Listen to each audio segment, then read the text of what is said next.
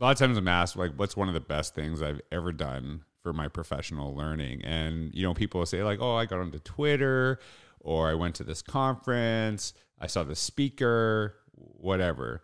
And I think a lot of those things have had a positive impact on me.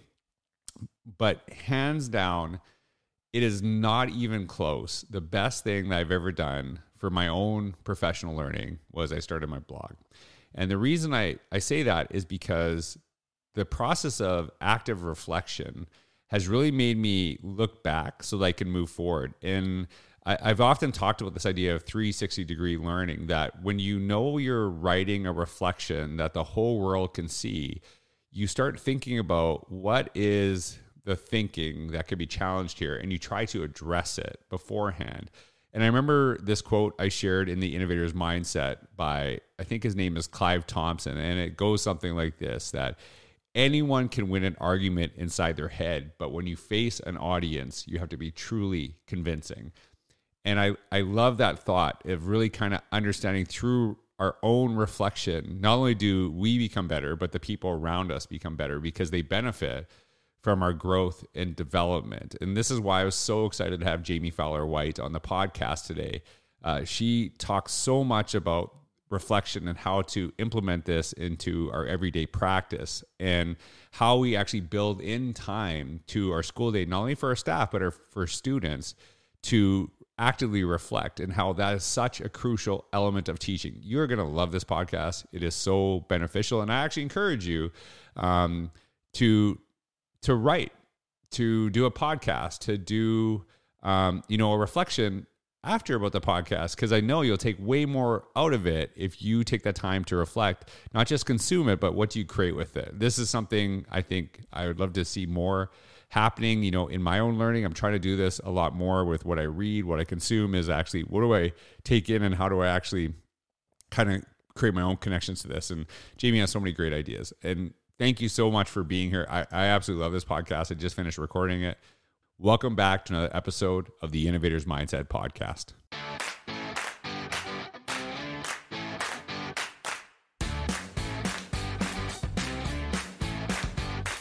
Everyone, this is George Couros. Welcome back to another episode of the Innovator's Mindset Podcast. I am really excited today to have Jamie Fowler-White. Jamie and I have been spending the last 30, 40 minutes together. We recorded another podcast. She talks a lot about reflection. Not only does she talk about it, she actively models it in this process, which I do love. You can see the expertise in it. She has a book out with her husband that's just released. It's called The Labyrinth of Leadership, Navigating Your Way Through the Maze. And you can actually check out her other book, Educator Reflection Tips, Volume Number 1. We're going to talk about both of these in the podcast. I have just loved getting to know you. This has been awesome. And so I know that people listening to this are going to love getting to know you too. So Jamie, if you could just tell everyone a little bit about who you are, what you do today, and how you got there, it's a great place to start. Oh, awesome. All right. Jamie Fowler-White. I am a 25-year educator. Spent 10 years in the classroom, 10 years as an instructional coach. This is my 5th year in administration. I currently serve as the principal of Simi Kiehl's Elementary in Memphis, Tennessee. Along with that, I write books because it's my form of self-care. I'm on book number 6. My husband and I own a consulting company, Digital PD for You. And other than that, I just other than everything. Anyway, I don't know what else. I'm a wife. I'm a mother. My son is actually a freshman this year. He attends Cornell College in Mount Vernon, Iowa. Oh wow! Really? Oh really? Mount Vernon? How far? I was going to say, how many stop signs away is Mount Vernon? Ooh, it's 9 hours. A whole bunch of stop signs. That's awesome. So, yeah. Actually, when you're talking about kind of your experience, I'm curious about this because I had an experience with this too. When you were instructional coach, so obviously you have that skill set, that understanding of instructional coaching, but now you're a principal. So I'm almost certain you obviously do instructional coaching as a principal. Yeah. I do. So here's kind of the thing. Do you find that just you being a principal actually gets more buy-in to some of the suggestions you make as opposed to when you're an instructional coach? Because I've actually found when I would like work side by side with my colleagues and say like, hey, here's some stuff, you know, to consider technology. It was like, this is kind of optional. Like they, whatever. And it was like there's a lot of pushback. But when I was a principal and not said, you have to do this, it was like more embraced. And I felt like just kind of the notion that I was the boss, right? Even though I wasn't acting bossy, but it was like, I'm not really changing my approach, but my title has changed. Is what's going on here? What's different? Is it me? Is it my title? Like, how did any of that change for you? Like, or, and maybe I just sucked at what I was doing and I needed to be, I'm curious about that. Well, I don't know. My journey was a little different. When I was an instructional coach, only one of those 10 years was there an administrator between me and the principal. And right. So, in my role as an instructional coach, I also served as an administrator because there There wasn't an assistant principal. My principal would leave the building, leave the country because he actually left the country. I actually had to run the building. So for me, I was actually seen as an administrator each of those years. I can see.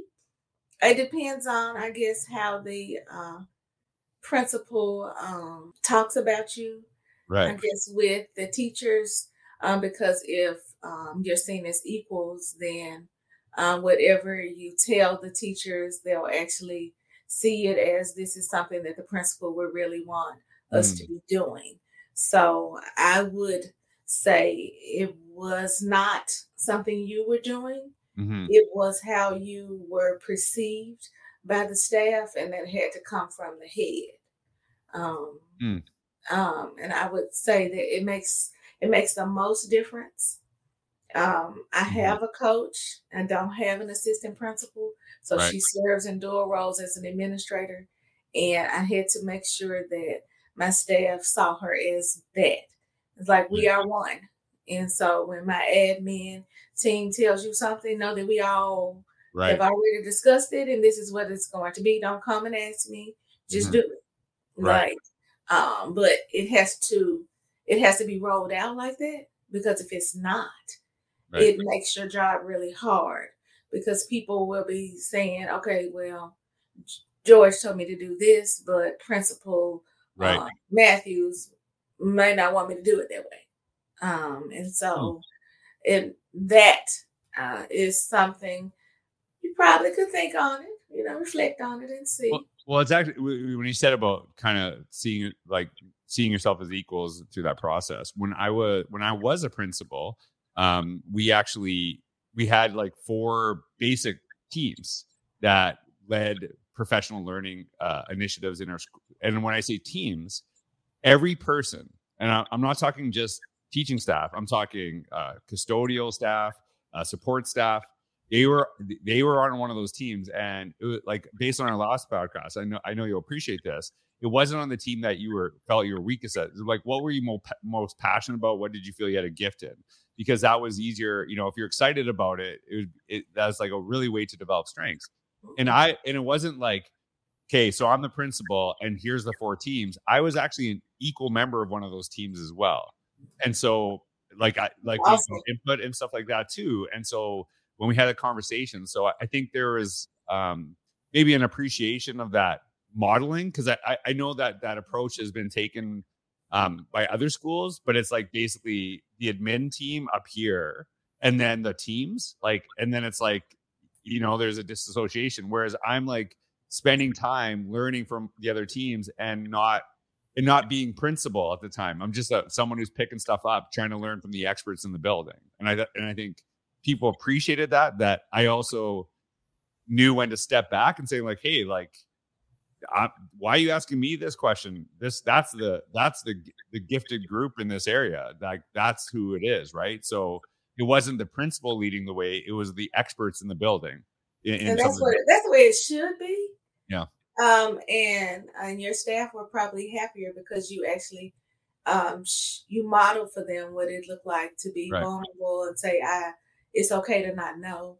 Right. I'm not the expert in everything, but in the room, there is an expert. And so we need to use them for their gifts. Yeah, I'm not afraid to do that. I did it last week. I actually had my math content lead collaborative planning because I had watched instruction and I told her, I said, I need for you to model the problem that I saw you do when I walked in, where you wrote out the multiples on the side and showed your children how to divide and knowing that they didn't know their multiplication facts and right. how you use addition to make that happen. And then you just show, we were doing a vertical planning. I said, I need you to show every teacher how to do that right there. I love that. Yes. So here's actually, I know I'm like going to out myself here. So the misconception about the way that what you just said and the way I approached it, it's like, oh, he put his ego aside. No. I have a very big ego. And I need to like, so like the thing is my ego thrives on doing very well. And so if I was like the all knowing, but I didn't actually know, our school didn't do well, which actually would make me look bad too. So I'm like, no, this actually does feed my ego. Like, it's kind of like, do you know, I like that's yes. when you're listening to that too, it's like a lot of people think, oh, he's just putting his ego aside. And no, it's actually very there. Like yeah. I need to do really well. And as a principal, the way I do really well is the people I serve do really well. Exactly. And so like that, so like a lot of that, but I think that's, I remember talking about, there's kind of like, there's a fine line between confidence, arrogance, and, you know, arrogance, confidence, and like insecurity. And yes. like, you want to be at that confident level, insecurity, you tend to like, pretend you know everything, yes. right? And yes. arrogance is like, you know, it's a different level of that too. Yes. So yes. You listen, I don't know, you're like doing some like mind tricks on me. Like no. I know you're doing all this. We're just having a conversation. Right, you're like very focused on reflection, and I'm like going. Through you're reflecting, and yes, you're reflecting. Yeah. I know it's my gift, right? It is your gift. And so, hey, so I'm going to ask you. So, tell us a little bit about. So I'm looking at Educator Reflection Tips, Volume Number 1. How many volumes are there so far released? 2 so far. Okay, so I'm working on 3. Yeah, so tell us about how this, like, what you have volume number 1. Like, how are the books structured? Like, what is the process of those books, and what are they? Oh, yeah. So I'm sure you probably figured out that I'm not, I don't fit into the mold. Mm-hmm. So I write books that you can read one chapter at a time, any chapter, without actually starting at the beginning. Right. So none of the books. That I write, do you read cover to cover? You actually can look at the table of contents and say, oh, I need some tips on how to get my students to engage. And so there's a tip on student engagement. It talks about the research. It gives reflective questions. And then it gives like action steps or next steps, tools for you to use to get your students to engage or to use the research-based information within the tip. I talk about just teaching mathematics, what it looks like for children to productively struggle. Are you saving them, or do you actually allow them to think right. through their problems, unpacking standards, talked about infusing gamification techniques into instruction, because our children will play a game for hours and hours and hours, and there's nothing tangible that they're receiving except for just getting to another level. And so like infusing things like that. And I put them together into some competencies. So there may be an instructional competency. There may be technology-based competencies. And so they'll flow if you want to read the book from cover to cover. But you could essentially just read chapter 5 and say, this is what I need to make myself better. And so it's different. So I write standalone chapters that are infused together into a book.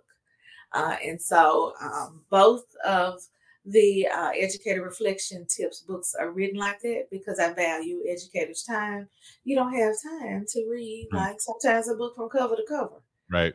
And so maybe I just need what's in chapter 3. Then I tell you, just read chapter 3.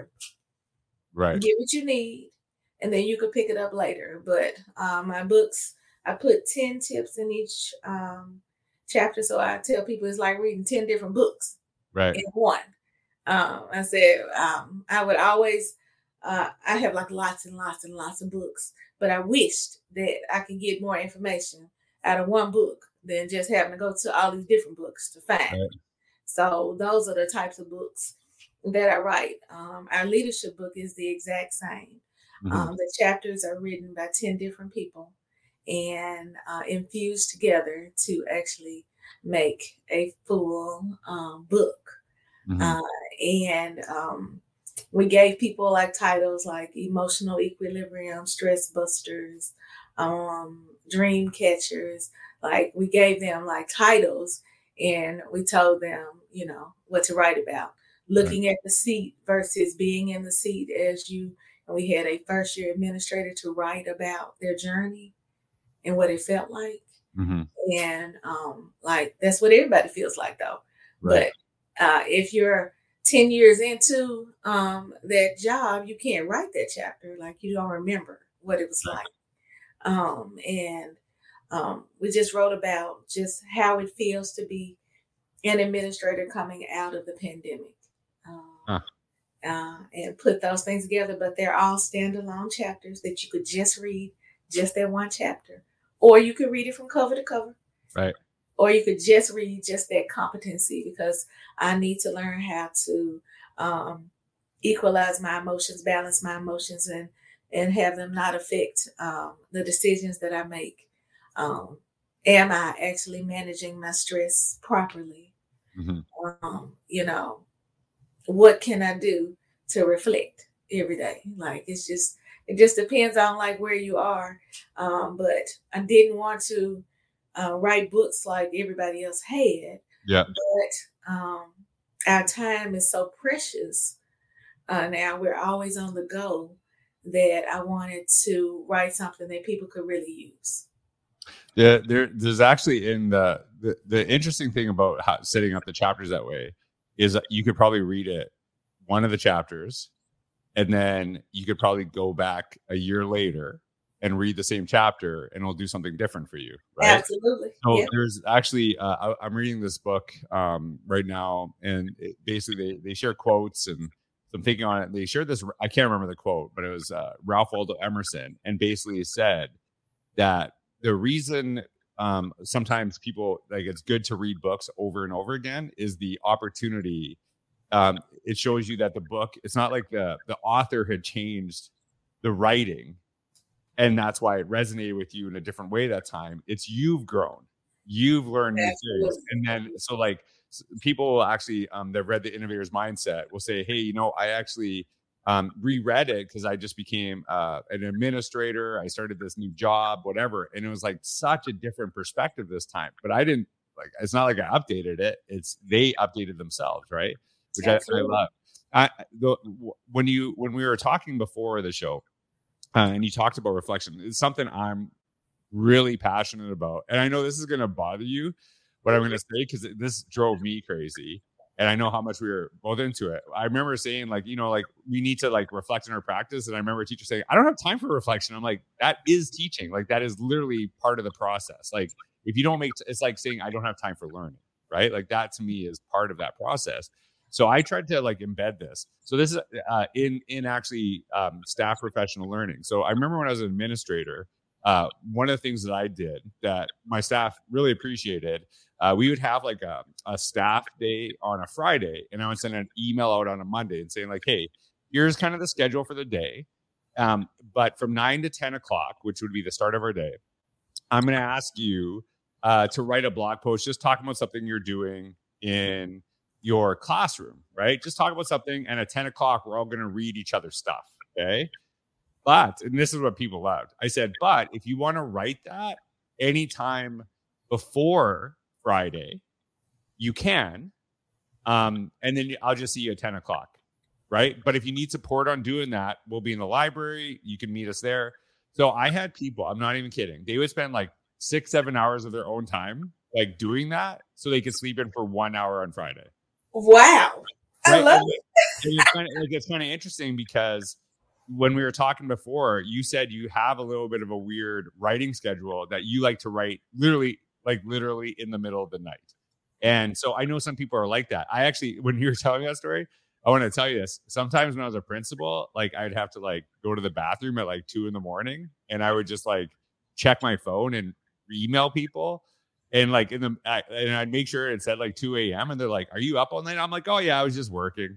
Just to mess with people. Like I was like up like totally. I was like, "No, I just had to go pee."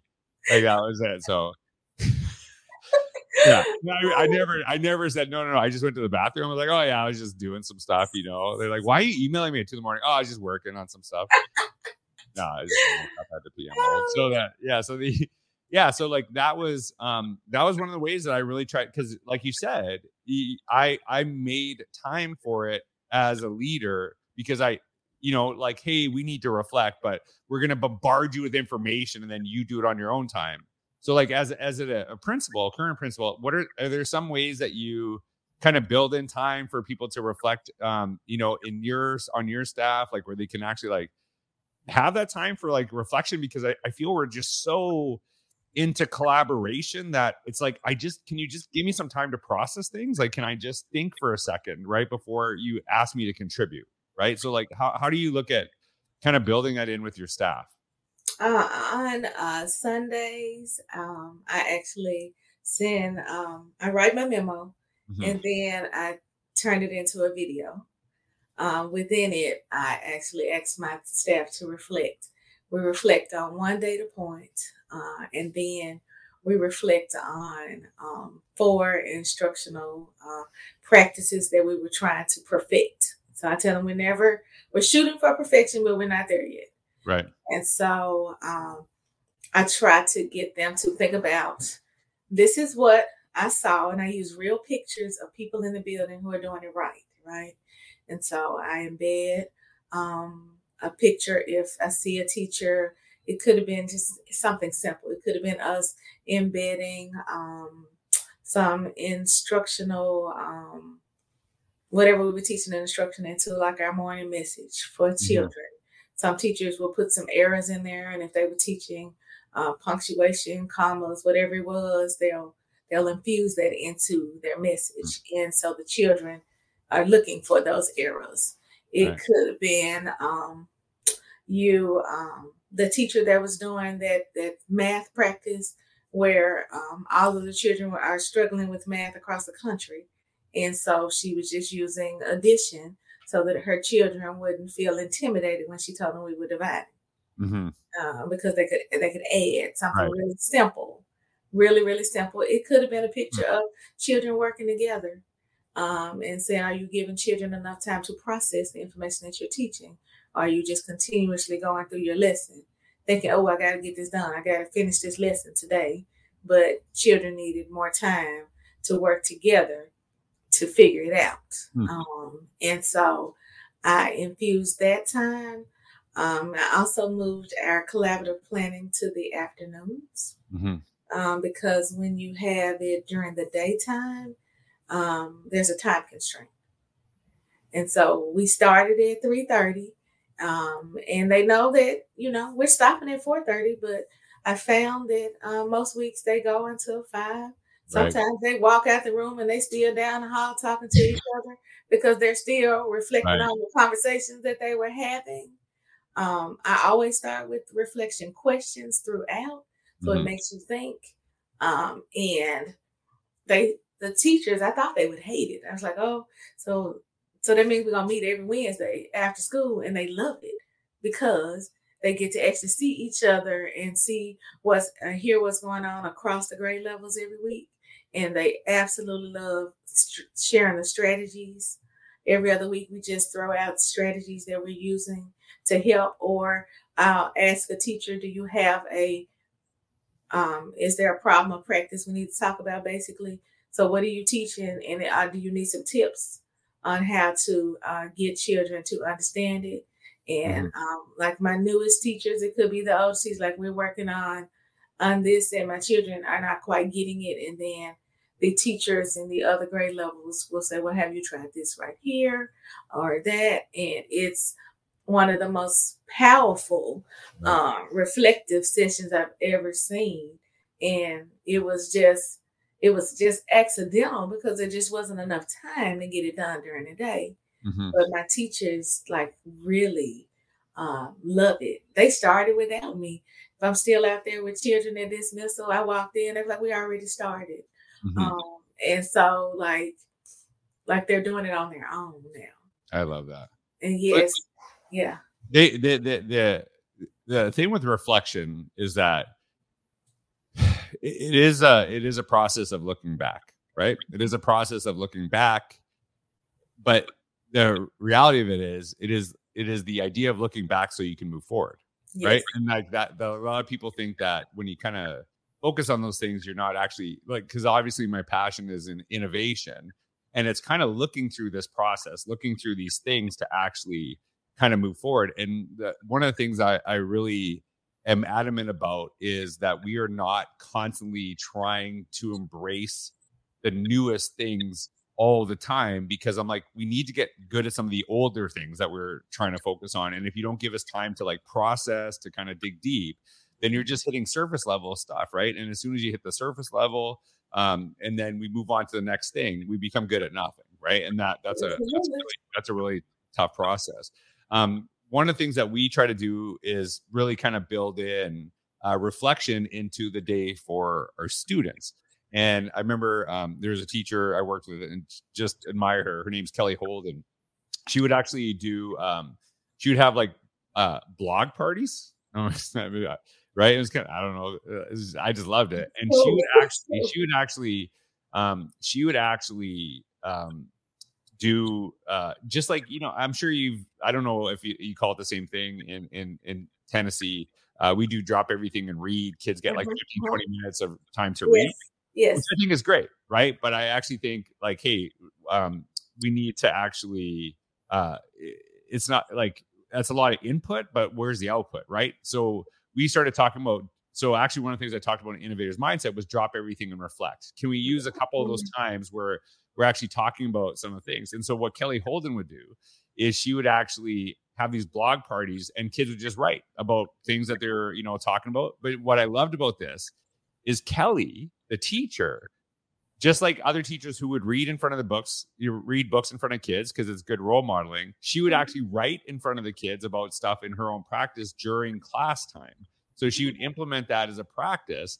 So like, hey, if it's really good modeling to read in front of the kids, why is it not also good modeling to write in front of the kids? And so that was one of the ways that it was like, she did it alongside of the kids. So she would actually, I know it's kind of like a little cheat, which I think is great, is that instead of doing it after school, do it during school with the kids. Like that is part of the learning. So that was like one of the ways that we really kind of got students doing that, is getting them to see the teacher doing that. So what are some of the ways that you're like working with students so they implement that? Because reflection is not only good for educators. It doesn't matter where you go into, like what profession. I think it's beneficial to everything that we do. So what are some ways that, you know, maybe your students, you know, implement reflection into their, you know, their school practice? I ask them to, I do video announcements. So every morning I embed like pictures of things that happened the previous day and we reflect on those. Sometimes it is I've done like words of the month. So our word was respect. And so I'll take pictures of children actually doing those things or being responsible. I embed pictures sometimes of children. I call it a student spotlight, and it's not always the children who are doing it right. Mm-hmm. Sometimes I spotlighted a student about 3 weeks ago. We're trying to learn our multiplication facts. And so we'll do like 3-minute quizzes. And so I walked in and all of the children who got everything right, they were like, oh, Principal White, I got it right. And so I walked over to this, I walked to all the children. One student, she walked up and she was like, so here's my paper, Miss White. I didn't get them all right, but I'm getting better at it. And so I'm going to work towards learning all of my multiplication facts. But here's my paper to show you the ones that I did get right today. And instead of spotlighting the students who got it 100, I actually spotlighted her. And I told the children I'm spotlighting her because she knew that her paper wasn't perfect, but she said she was working towards learning all of her multiplication facts. And that's what we all want to do. Like, we won't always get it right the first time, but I love that she continues to try. And so I want everybody to try this. I want you to think about what you didn't get right yesterday, like, and what can you continue to try and work for today. I also do a virtual read aloud with them, and I give them a question to reflect on as they listen to it. And then as I walk throughout the hall, the children will tell me, like, you know, what they thought about the story or what the question was. I'll sometimes give them an activity and say, hey, why don't you write your own poem? Or we could all write a book together. If you turn in, everybody could write one page at a time, just to get them to reflect. I'll ask the teachers to begin their day by asking every child, like, on a Monday, like, how was their weekend? Say, you may be, you never know what happened. Like, and so help them learn how to process, like, their emotions, see what happens. And when we start our day like that, like, nothing trickles to the office or anything, because we already knew what kind of day the child had. They may just need a hug this morning, like, because you don't know what happened over the weekend. And so we try to, like, build that into, like, our daily practices. I have a team that stands outside, and we literally open the car doors for the children so that we can see what, you know, their body language, tell them good morning. We're happy to see them, give them a hug if that's what they need, because you just don't know. And when children tell the teacher sometimes about what they went through, like, we're reflective on how privileged we are to, like, have everything that we do have. Like, I tell people, you just never know. When you think you're having a bad day, just check in with your neighbor and see what's going on in their life. And I promise you, it actually will make you feel so much better about just the things that you thought were just troubling and challenging. They're not, because someone else is always going through something that's a whole lot bigger.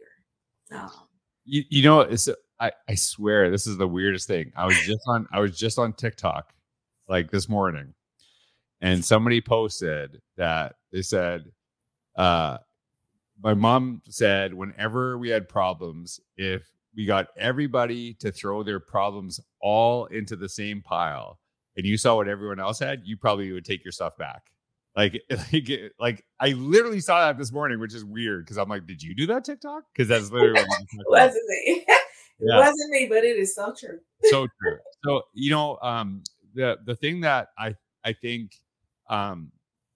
is really powerful and is kind of omitted in this, you know, in this podcast interview is reflection seems to be like a very, like, almost like a selfish thing. It's about you, right? Like, but really, when you go through the process, it actually makes those around you better. It makes you more empathetic, more understanding. We were talking about even before the podcast that I'm very cognizant when I put stuff down, when I'm doing a podcast, when I'm writing a blog post, that I'm trying to think of other perspectives, because when you put it out there in the world, I don't want to. I as much as I'm open to criticism, I don't want to be criticized. So I actually want to say, like, okay, how am I addressing the possible issues with this too, right? And so the thing that I appreciate about spending time with you today, I have actually, so every time, like, I turn and look for you, I'm like writing down new ideas. Like, I'm like writing down a bunch of stuff. And so, like, your reflections that you're sharing that help you have made me better. And it's actually, we were talking, I can't even remember because it's all a blur. We were talking about, like, some things have changed. Like, you started being a principal during COVID. I started this podcast right before COVID, and it was just meant for me to just, like, just share my thoughts. But then COVID happened. I'm like, okay, that's like a little too much of George's thoughts. I should start inviting other people. And I become so much better because of podcast interviews like today. Like, I just so appreciate you spending time with me. I've known you forever. This is the first time I've ever got to sit down and talk to you. And I'm like, how have we not talked before? I don't know. You're stuck with me now too, right? Yeah, that's it. Absolutely. Anytime you want.